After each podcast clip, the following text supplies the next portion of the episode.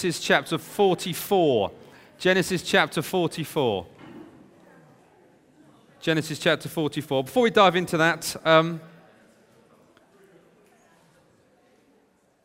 I'm, um, you may not know me, but I'm, um, I'm a father of two. I've got two little boys, uh, aged three and five. And one of the things I delight doing with my sons, lots of things, but one of the things I do is enjoy reading them stories. They like stories before bed. They like stories throughout the day. In fact, whenever the kind of the whim takes them, my boys, they bring me a book and say, Daddy, would you read this to me?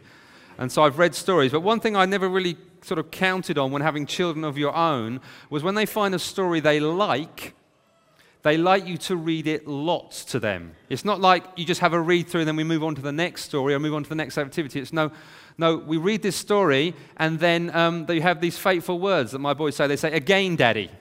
Again, Daddy. And I remember reading one book with Levi, and no joke, we read it through 10 times back to back. And some of the kids' stories are not that bad, they're okay, but 10 times on the bounce gets a little much when you're like, oh my goodness, here we go again. He's like, again, Daddy, we read it again. So I read this story again. And one of their most favorite stories, which I have read numerous times, is this one The Very Hungry Caterpillar. Hands up who's heard of this story or knows this story who's had this read to them. This is one of my boys. So we've actually got multiple copies of this book in the house. I found today when I went looking for it. I found several copies of this book. Now this book, um, I didn't realise this, but it's been. It was first published in 1969.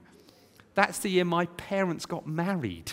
Okay, so this is this is an old book. It's apparently sold about 30 million copies which I read on Wikipedia today, which is the fountain of all knowledge, it said, so basically, for every minute since, since it's been published, it's sold a copy. For every minute since it's been published, apparently it's sold a copy. 30 million. And if you know the story of the very hungry caterpillar, it's the story of a caterpillar that's very hungry, hence the title, and he eats through a whole bunch of things, but then something happens at the end of the story. What happens at the end of the story of the very hungry caterpillar? He turns into, as it says here, a beautiful butterfly. So the whole story is, and I've read this so many times with my boys, that he eats through, eats through this, and eats through this, and eats through that. But the story, in a sense, is about transformation. You have a caterpillar at the beginning, and at the end of it, you get a butterfly. And I know when talking to my boys about this story and talking generally, they still struggle to get their head around the fact that a caterpillar becomes a butterfly. And Levi recently, he, um, he, they did a bit in school about this, and he came home talking about cocoons and chrysalises and was very impressed with what he knew. But he was still this, this, this caterpillar becomes a butterfly, and the transformation is stunning between when you look at a caterpillar, and we found caterpillars in the garden. You know, Daddy, look, found a caterpillar. And oh, look, it's kind of fluffy and lots of legs. And you see butterflies flying around. We took them to a butterfly sanctuary for one of their birthdays. And you see these beautiful butterflies. And the, the difference between the two is stunning. And what we're going to look at today is a story of transformation. A story where one individual started one way, but God does something in his life, so by the end of it, he's almost unrecognizable to how he started. So, the story so far with Joseph, we've been studying Joseph for a long time. Joseph, very famous Bible character, the one of the coat of many colors, but there's so much more to his story. So, we began the story. Joseph, he, he was a young man, a teenager and he had dreams and he, he told his, his brothers because he had many brothers and he told his dad i've got these dreams and these dreams basically mean you're all going to bow down to me one day and they all thought he was an arrogant little kind of so and so, particularly his brothers. He really didn't like him because he was daddy's favorite. That's why daddy gave him the coat of many colors. And so they conspired to kill him, which is quite an extreme reaction, but they obviously had extreme feelings about this. And Joseph, instead of being killed, he was sent down to Egypt as a slave, effectively dead.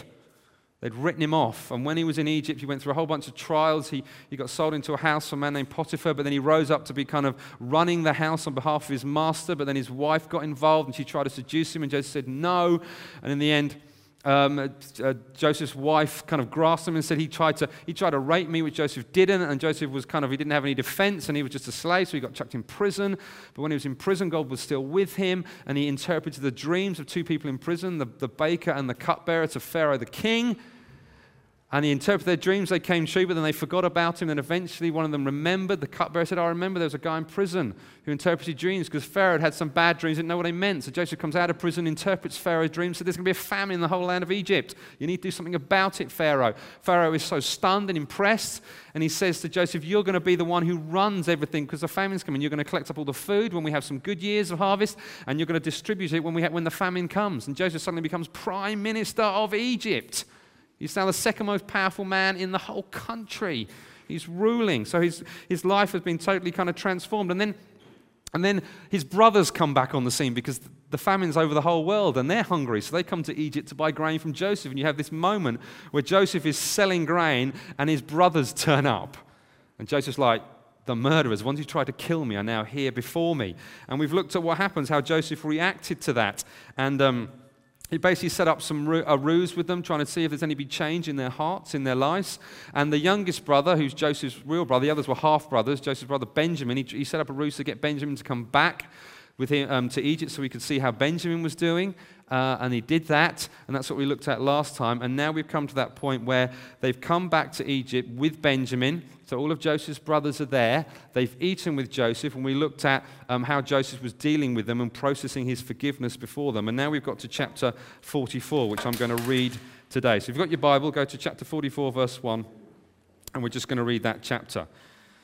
It says then, this is Joseph, said, Then he commanded the steward of his house, fill the men's sacks, that's his brothers, fill the men's sacks with food, as much as they can carry, and put each man's money in the mouth of his sack, and put my cup, the silver cup, in the mouth of the sack of the youngest, with his money for the grain.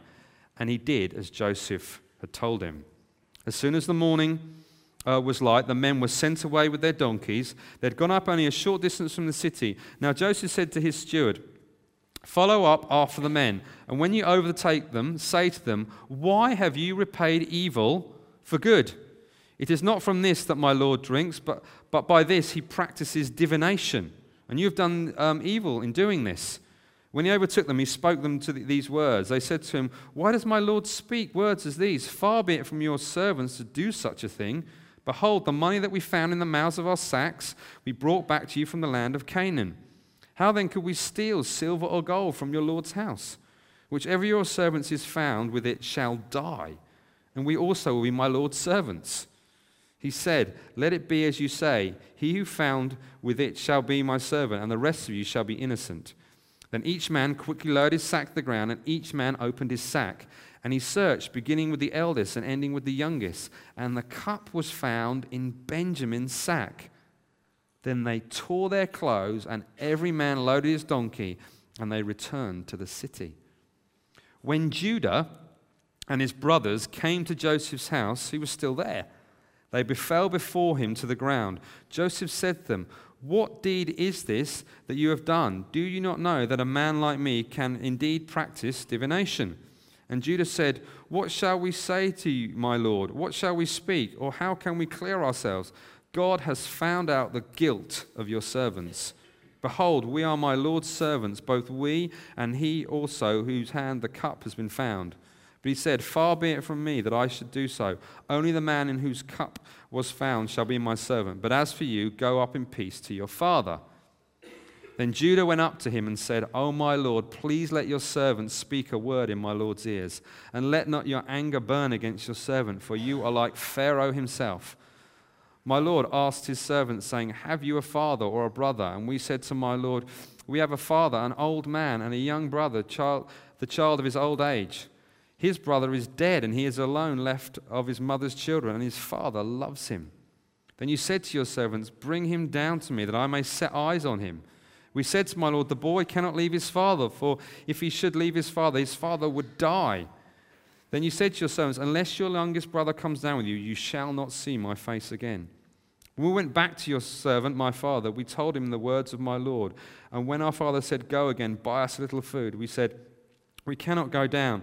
If young, our youngest brother goes with us, then we, will, then we will go down, for we cannot see the man's face unless our youngest brother is with us.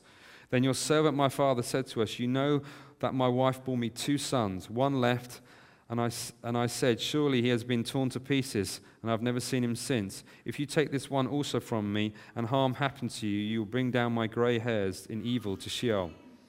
Now, therefore, as soon as I've come to your servant, my father, and the boy is not with us, then as his life is bound up in my boy's life, as soon as he sees that my boy is not with us, he will die, and your servants will bring down his grey hairs, your servant, our father, with sorrow to Sheol.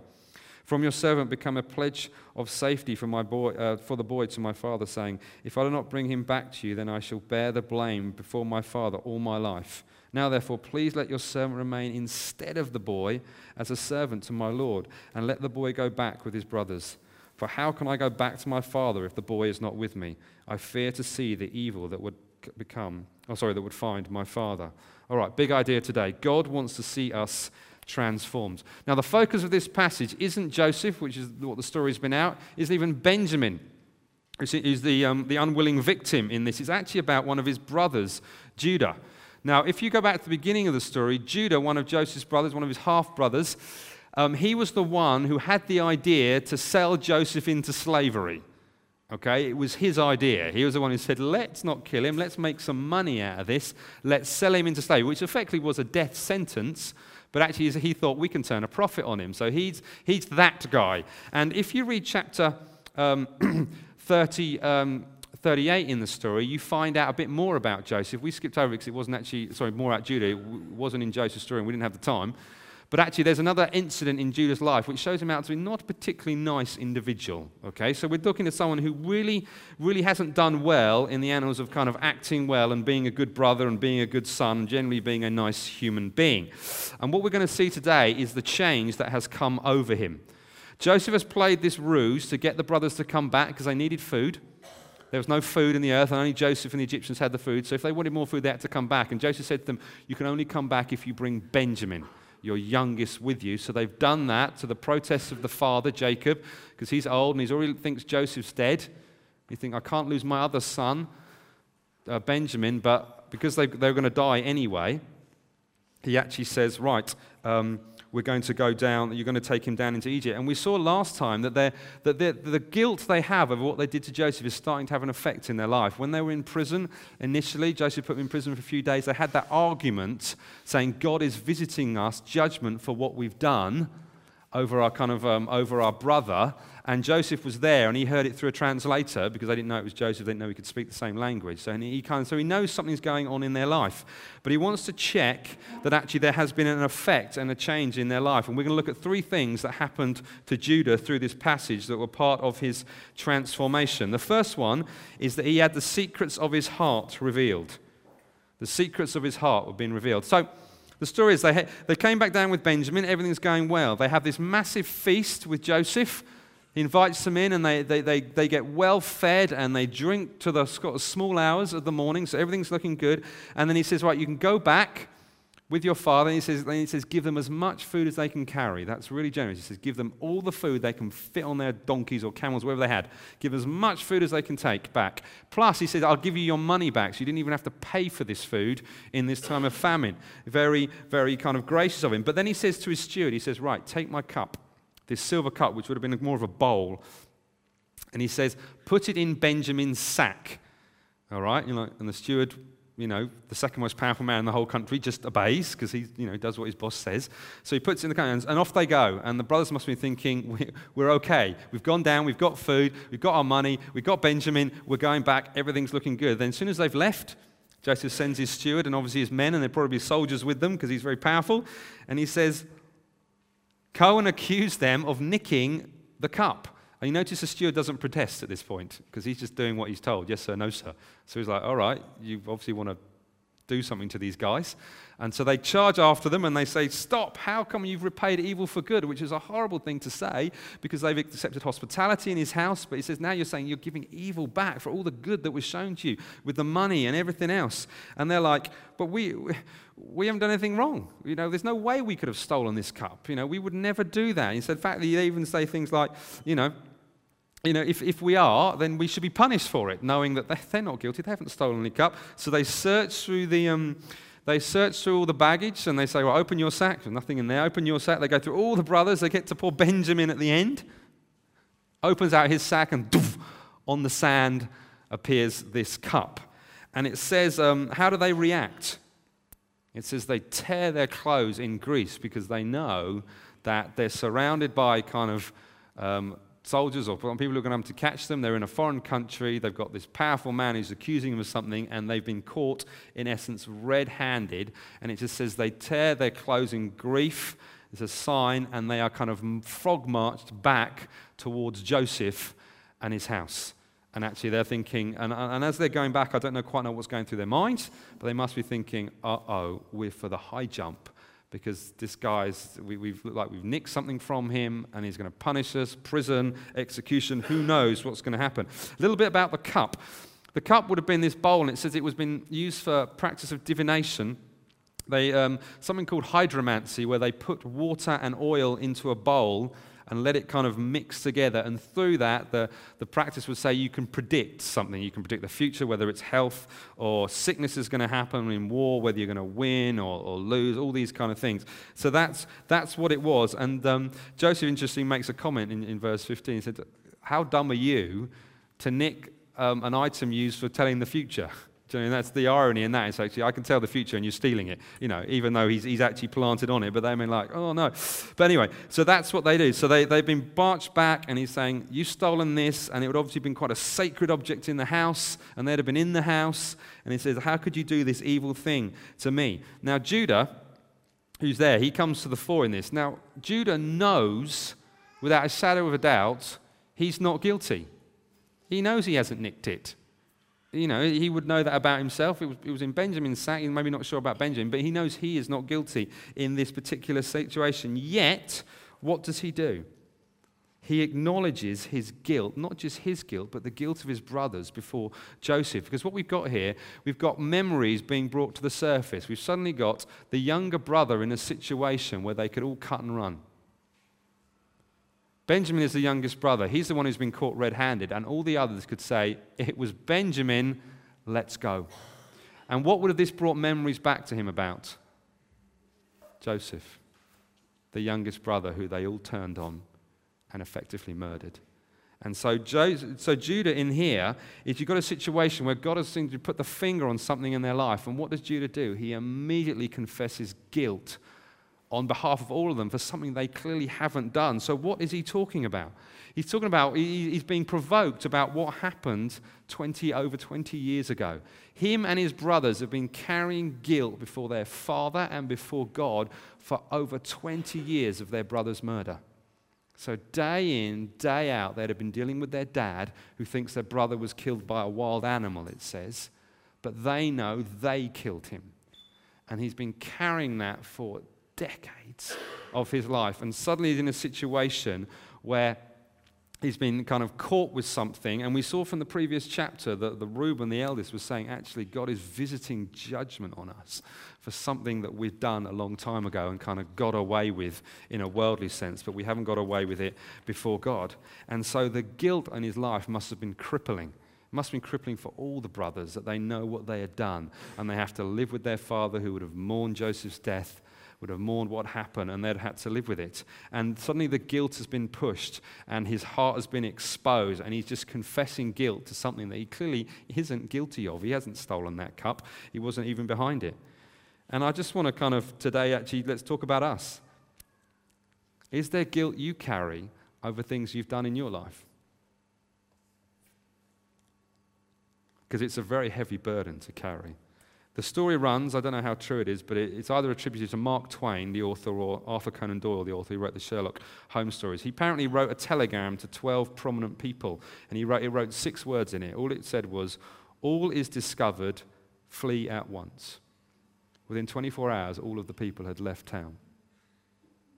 And that's all the telegram said, because it, it pushed on something in their lives. And he didn't know what it was, but it clearly pushed on them. And the reality is, we all carry things in our lives that we're not happy about, things we're not proud about, things that would cause us shame.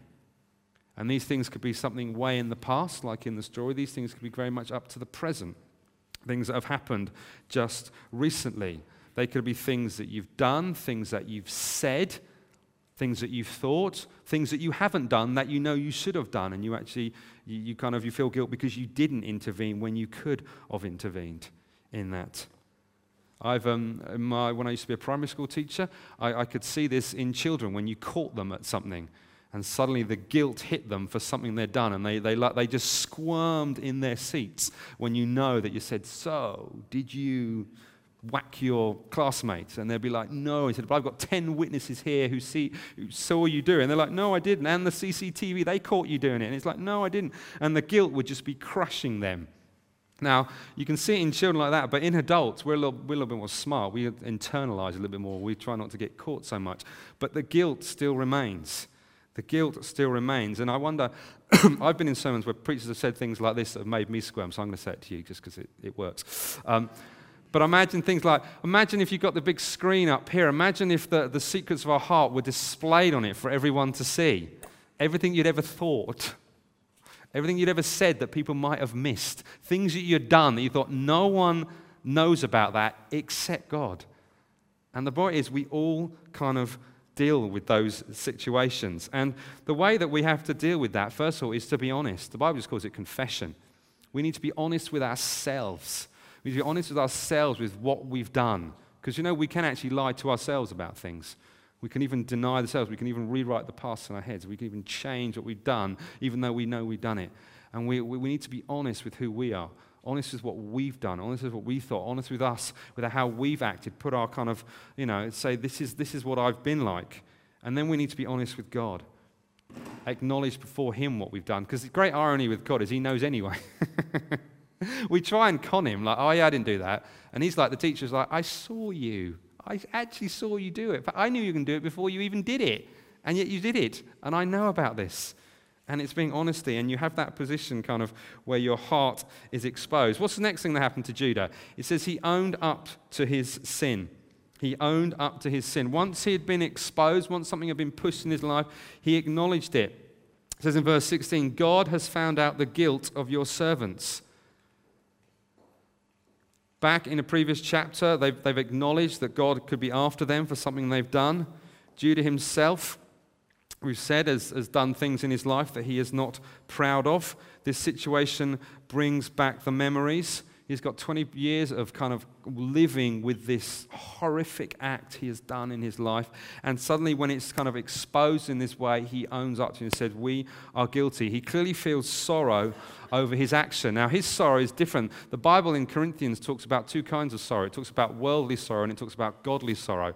And it says, uh, it says, godly sorrow is the one that leads to change. Worldly sorrow doesn't. And you can have worldly sorrow over the things you do. And worldly sorrow basically is being upset for the consequences of your action or being upset for being caught. Okay? You can be upset for the consequences of your action. You might do something dumb and you know, you might end up getting hurt or, or a relationship might break down. And you might be upset about that. And you might be upset because you got caught. You know, you got caught red handed. You did something and someone caught you and you get upset about that. That's just worldly sorrow. Everyone would be upset about that. No one wants to get caught. No one wants to have bad consequences of action. But godly sorrow is actually being upset about the actions themselves, regardless of the consequences, regardless if you got caught or not. You're actually upset about what you've done, the fact that you've actually ultimately offended God for your actions. And that is the one that leads to change. And we see Judah going through this process here. He's actually saying, We are guilty for it. And when you get to the end of the story, the end of the chapter, what did he do? What was the ultimate change he did? What was his ultimate kind of final bargaining chip with Joseph? He said, Just, I'll stay, send Benjamin home. Send Benjamin home, I will take his place. And we see this transformation. So he's owning up to his sin. He's looking for change. The Bible just calls this repentance. And it's, uh, repentance is merely an acknowledgement of what we've done is wrong and a desire to turn and go the other way.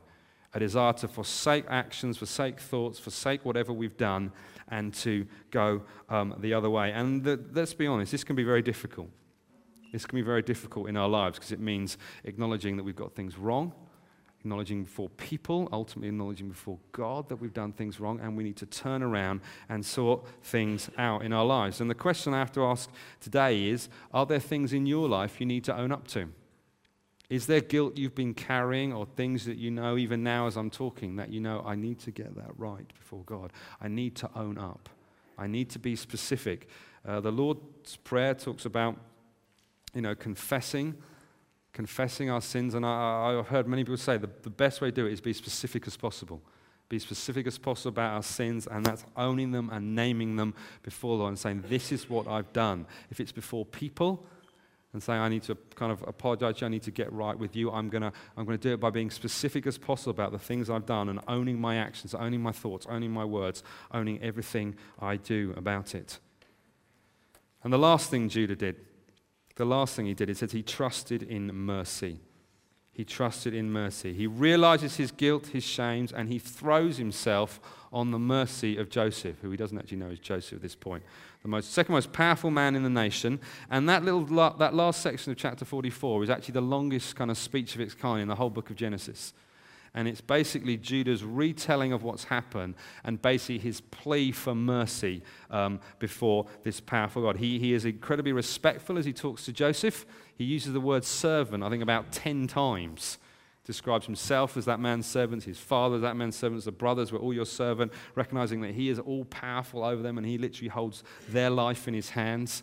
And he is incredibly respectful, and he makes this impassioned speech to, to um, take the place of Benjamin. He shows great respect and uh, realizes he's got nothing to bargain with, but he gives these reasons. He says, Here's the reasons that you can't, can't keep Benjamin. He says that our, our father is very old, and if we don't return with him, he's going to die, die of grief at the loss of his other son. Um, he's lost Joseph. He's now going to lose Benjamin. And it's interesting how he describes his father. His father was the cause of all the problems. Did you realize that? His father played favorites. His father played favorites with Joseph which caused the brothers to anger to sell him off. He's now playing favorites with Benjamin. Actually, now Joseph's gone. Benjamin's my number one. I love Benjamin. And how did Judah describe him? He actually describes him in quite a nice way, a quite a tender way, a quite a compassionate way about his father. Even his heart's changed towards his father, who is still making the same stupid mistake and playing favorites with his kids. And actually, he's saying, No, actually, don't, don't keep Benjamin here because my father will die through grief. He says actually, Jacob loves Benjamin. He even emphasizes Benjamin's youth. He's the youngest. He's probably not that young, but he's still the youngest of the set of brothers. It might mean he was unmarried at the time. And so, from the, from the kind of men's point of view, he hasn't kind of had family of his own. He hasn't had a wife. He's only having had kids of his own. Keep him there. And Judah even says, I made a pledge to my dad that I would bring him back safely. And if that means giving up my own life to do that, I will do that to honor that pledge, to protect my father, to protect Benjamin's life. And he has completely transformed from the guy at the beginning of the story, the one at the beginning who was like, let's sell him into slavery, make some money out of this. The one who did the horrible things in chapter 38, if you read that, and this guy who's just lived with guilt and been constantly lying to his father for 20 years about what happened to his brother, is now coming out and saying, Take me, not Benjamin he has been completely transformed. And he throws himself totally on the mercy of a powerful man who can literally choose between his life and death. He could kill all of them. He could let them all go or anywhere in between. And he's saying, Please take me instead of Benjamin. Let Benjamin go free. And I don't know if you've ever been in a situation where you've had to trust in mercy. I've had my sin exposed and had to own up to it and then had to trust in mercy all in one hit uh, one time. And it's one of my more shameful stories, but I'll tell it to you. I was involved um, many years ago, just after Mel and I got married, in a car accident. I was sitting stationary while the car in front of me was turning, waiting to turn right, and I was minding my own business, and I got rear-ended, and then I hit the car in front, so it was a all this, and there's all trauma and everything. But at the end of the, when the police came and tried to sort it out, and by the grace of God, I was all right. Um, no problems. I had to take a breathalyzer test, and I thought that's no bother. I don't drink. That's easy. Took the breathalyzer test, passed, no problem there. Um, and then he said, Right, Mr. Crane, where's your license? Where's your driving license? We need to check that. And I said, Well, we've recently moved, recently married. I don't have my driving license. It's, oh, it's down with the DVLA in Swansea. It's kind of the, the address is being changed. And I, I kind of was a little economical there because I, I should have done it earlier, but I would, we've been living there a while, but I finally got around to do it, and I had done it. And they said, That's fine, Mr. Crane. You now need to bring the license to the station when it returns from Swansea um, to just so we can fill off the records. And I said, Yes, sir, yes, sir. I will do that. And then I promptly forgot about it. The weeks passed, and it's Sunday morning, and my wife and I, as good godly Christians, are about to go to church. My wife works for the church. I've been asked to come on staff for the church, and we're getting ready to go. And then there's a knock at the door. Sunday morning, and I'm not quite dressed. So I, come, I go in our little flat, I go down the corridor, open the door. Who's standing there? A policeman. And I'm like, it's Sunday morning. Why is there a policeman at my door? And I'm like, hello? And they said, are you Mr. Crane? Uh, yes, yes, I am. Are you Mr. Stuart Crane? Yes, yes, I am. And he said, Mr. Crane, uh, you were involved in a car accident X weeks, months ago. And I could suddenly feel kind of the color going from my face and that, you know, that knot in your stomach where you just thought, oh no. And I said, yeah, yeah, yes, yes, yes, I was. And he said, and you were asked to present your license to the station, and you have not done so. To which point I just, I'd literally froze. frozen. Mel had kind of stuck her head because we only had one cord on our little flat, kind of out the, the kitchen door or wherever it was. And it was like, uh, no, no, no. no. Said, Mr. Crane, do you have your license with you? Yes, yes, I do. Yes, I do. Come in. Would you like tea, sir? You know, all this kind of stuff. And I go through our filing system, find our license, and he's kind of silent. He's, he's, he's making these notes on this thing. And he said, Mr. Crane, I, I, because you haven't presented your license, when you said you were going to present your license, you're now actually kind of you've actually now you're in violation of something you know something bad is happening and i'm sitting on the sofa just like in my PJs thinking, I can see the headlines now. Do you know what I mean? You know, led out in cuffs. You know, this guy who's going to work for the church, and my wife's the youth worker at the church, and it's Sunday morning, and obviously the, the, the, the you know, the, the, the, newspapers will be there, and there'll be the photos as I'm kind of led out in shame because I haven't done what I said I was going to do. And I just, I thought, what else do you do in this situation? I just thought, I threw myself on his mercy. I thought he looked like a nice police officer. I said, I am so sorry. I forgot. I just, it just went out of my mind after the accident. Here is my license. Please don't arrest me. You know, just, and I'm just sitting there. And then, of course, Mel joins in and she's nice and nice. She says, Oh, yeah, yeah, really sorry, really sorry about that. Would you like tea, you know, biscuit with that? You know, anything, anything to get out of this situation. And I, I threw myself at his mercy because I realized I, I was completely in error. I had done, I was wrong. I should have done what they'd asked me to do. And there was obviously legal things about this. And to, um, to the, the glory of God, and much to my relief, they let me off. He took the details and said, no, we won't, we won't pursue this any further. Just to, to, to round out the story, after that, I actually met him and his wife, Sophie, and we became friends with them through another friend in the church. And he's a big American football fan, so I did like him. You know, and we got together, and he actually told me afterwards, many months after we were having dinner with him, he said, I should have nicked you. He said, I should, what you did, I, I, should have nicked you. There could have been dodgy things going on there. You could have not had your license. I should have cuffed you and take you down the station. and when you're having dinner and someone tells you that, you're like, appetite suddenly goes for dinner. But it was literally, I had to throw myself on his mercy because I was totally kippered and I just like, I, guilty. But he, he, he, he showed grace and he said, I thought you were an all right kind of guy.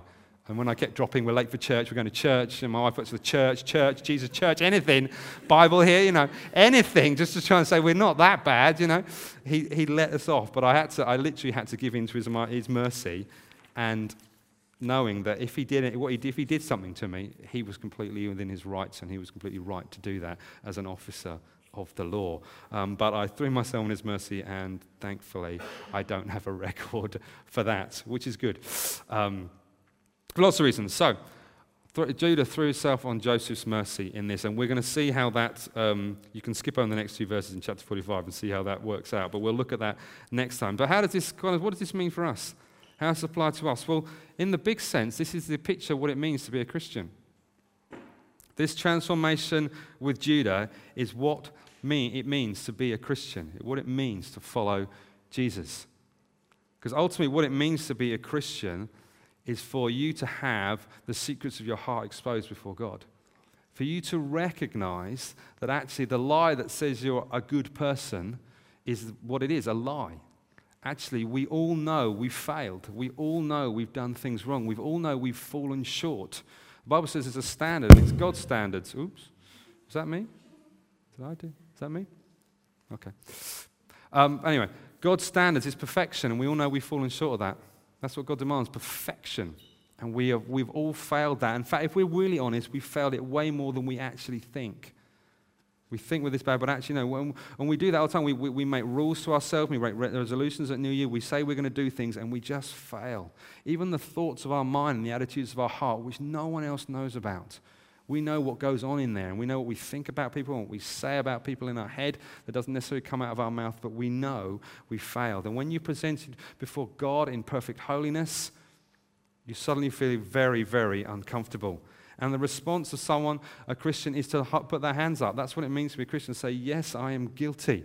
I have done things wrong. I've offended holy God. I've been, you know, horrible to my uh, fellow man and woman around me, my kids, my wife, my friends, my boss, everything. I've done these things wrong. And ultimately, above it all, I've offended you, God, who created everything.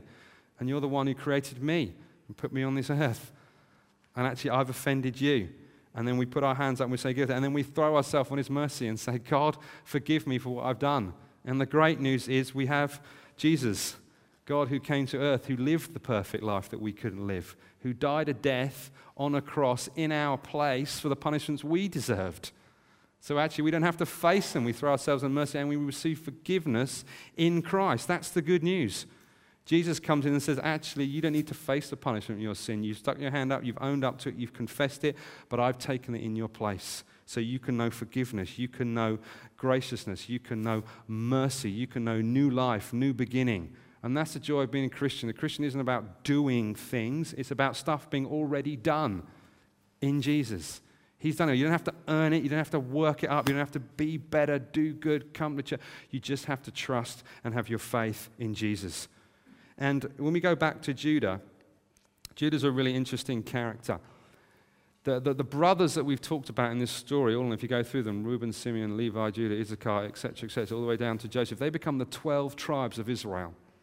They become part of the nation of God, the descendants of God that we looked about, kind of in promises to Abraham, come through this family, and they become a mighty nation of Israel. And even if you go right through the end of the Bible, they're still mentioned of these tribes of Israel.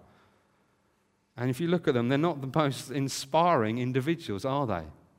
And Judah, particularly, failed spectacularly in so many places. And if we go to Revelation chapter 5, we find Judah turns up again. And we find one of Judah's descendants who's called Jesus. And what is Jesus described as? The lion of the tribe of Judah. So, Judah, the failure, Judah, the murderer, Judah, the one who just did so many things, suddenly is transformed by God. And his, in his descendants, in his line, we have King David, the mighty king. And further down the line, we have Jesus himself. Jesus himself. So even through someone like Judah, God can transform him and put him into the line of Christ himself. He can become part of this great story and be a wonderful blessing um, to the people of God. And that's the great news for us that whatever your past, whatever your background, whatever you've done up to this point now, God can still use you. And He can make your future so much better than your past. And He can do so much more with you than you can ever believe possible. Do you want to stand up? We're going to finish. Band, do you want to come back to get back and get ready? And I'm just going to lead us in a little bit of response time. A little bit of time of response for us. And then we're going to praise this wonderful, amazing God who transforms us. Because the good news here today, if you're here today and you're listening, God wants to transform you. God wants to take you from where you are and do more in your life. God wants to bless you and bring the best out of you. God wants to take your past, whether you think it's good or bad or indifferent, but He wants to make your future even better. He, he wants to use you for His glory. He wants to kind of make His name known great through you, just like He did with Judah, just like He did with Joseph and his brothers. Recorded through, you know, thousands of years later, we're still talking about Him. I'm just going to lead us in some responses. So maybe you want to close your eyes. Open your hands. And I just want you to take a moment of being honest. Honest before God, not before me. You might not know me that well. But honest before God because He's here and He's listening and He knows what's going on in your heart and mind now, even when I don't. And if there's some things that you need to kind of acknowledge before Him, then now's the time to do it. If you know there's things that actually there's stuff that's gone in your life, you think, God, I just need to acknowledge that. I did that. I said that. I thought that. And this might be something that's very current. It might be something that, like Judah, was years, decades ago. Decades ago. And the good news is God's probably been, you know, rolling things around your head as well. I've been talking. So acknowledge that before. If, there's, if you know it's something you need to confess before Him, you need to stick your hand up and say, I'm guilty. I did this. I said that. You know what I've done is offended you, God, hurt others. You just want to name that now. Be specific before Him.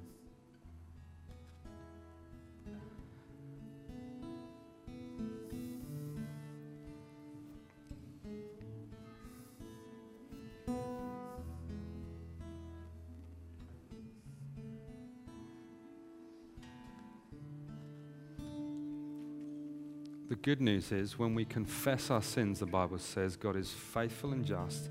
He will forgive us our sins and cleanse us from all unrighteousness. And so if you've confessed something now and you've, you've repented, you've turned away, said, I'm not, I don't want to go near that, I don't want to, I renounce that, I don't want anything more to do with that, I want to go the other way, Lord, by your grace, you can receive God's forgiveness, even here and now. God says, I will remove your sin as far as east is from the west. So it's an infinite distance. I will take that away from you. I will give you righteousness and grace.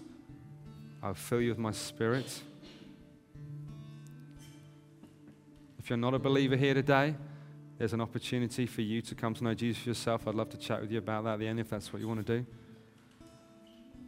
But right here, right now, just receive the forgiveness and grace of God. And I also want to say that God, what God has got planned for you in the future is far greater than what you've got, what the bad stuff that might be in your past. God is bigger than that. Look what he did with Judah. Lord Jesus, I want to thank you for your grace upon us as a church. Lord, I want to thank you for your forgiveness that is so freely available to us here today. You never tire of forgiving those who confess and turn away from their sins. Lord Jesus, I want to thank you for that. Thank you that you are a good, kind, and gracious God, and you love to see people transformed more and more into your, the image of your Son, Lord. God's people said, Amen.